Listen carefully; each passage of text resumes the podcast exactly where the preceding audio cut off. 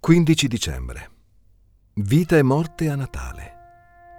Mentre stavo preparando questa meditazione, ho ricevuto la notizia che Marion Newstrom era morta. Marion e suo marito Elmer sono stati membri della chiesa Bethlehem per tanto tempo, più di molti altri. Marion aveva 87 anni e lei ed Elmer sono stati sposati per 64 anni. Quando parlai con Elmer e gli dissi che volevo che fosse forte nel Signore e che non si lasciasse andare, lui mi rispose, lui è stato un vero amico. Prego che tutti i credenti possano dire alla fine della loro vita, Cristo è stato un vero amico. L'avvento segna l'avversario della morte di mia madre.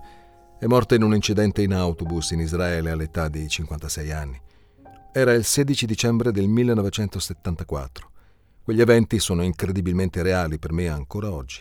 Se ci penso mi vengono le lacrime molto facilmente, soprattutto se penso che i miei figli non l'hanno mai conosciuta.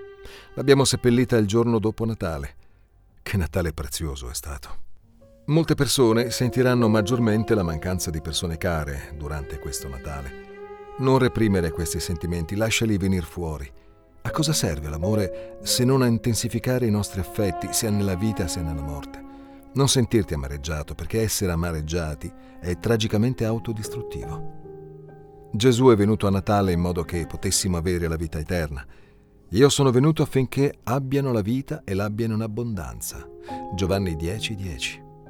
Elmer e Marion avevano parlato in dove avrebbero passato i loro ultimi anni. Elmer disse, io e Marion eravamo d'accordo sul fatto che la nostra casa definitiva sarebbe stata quella in cielo con il Signore. Ti senti impaziente di essere a casa?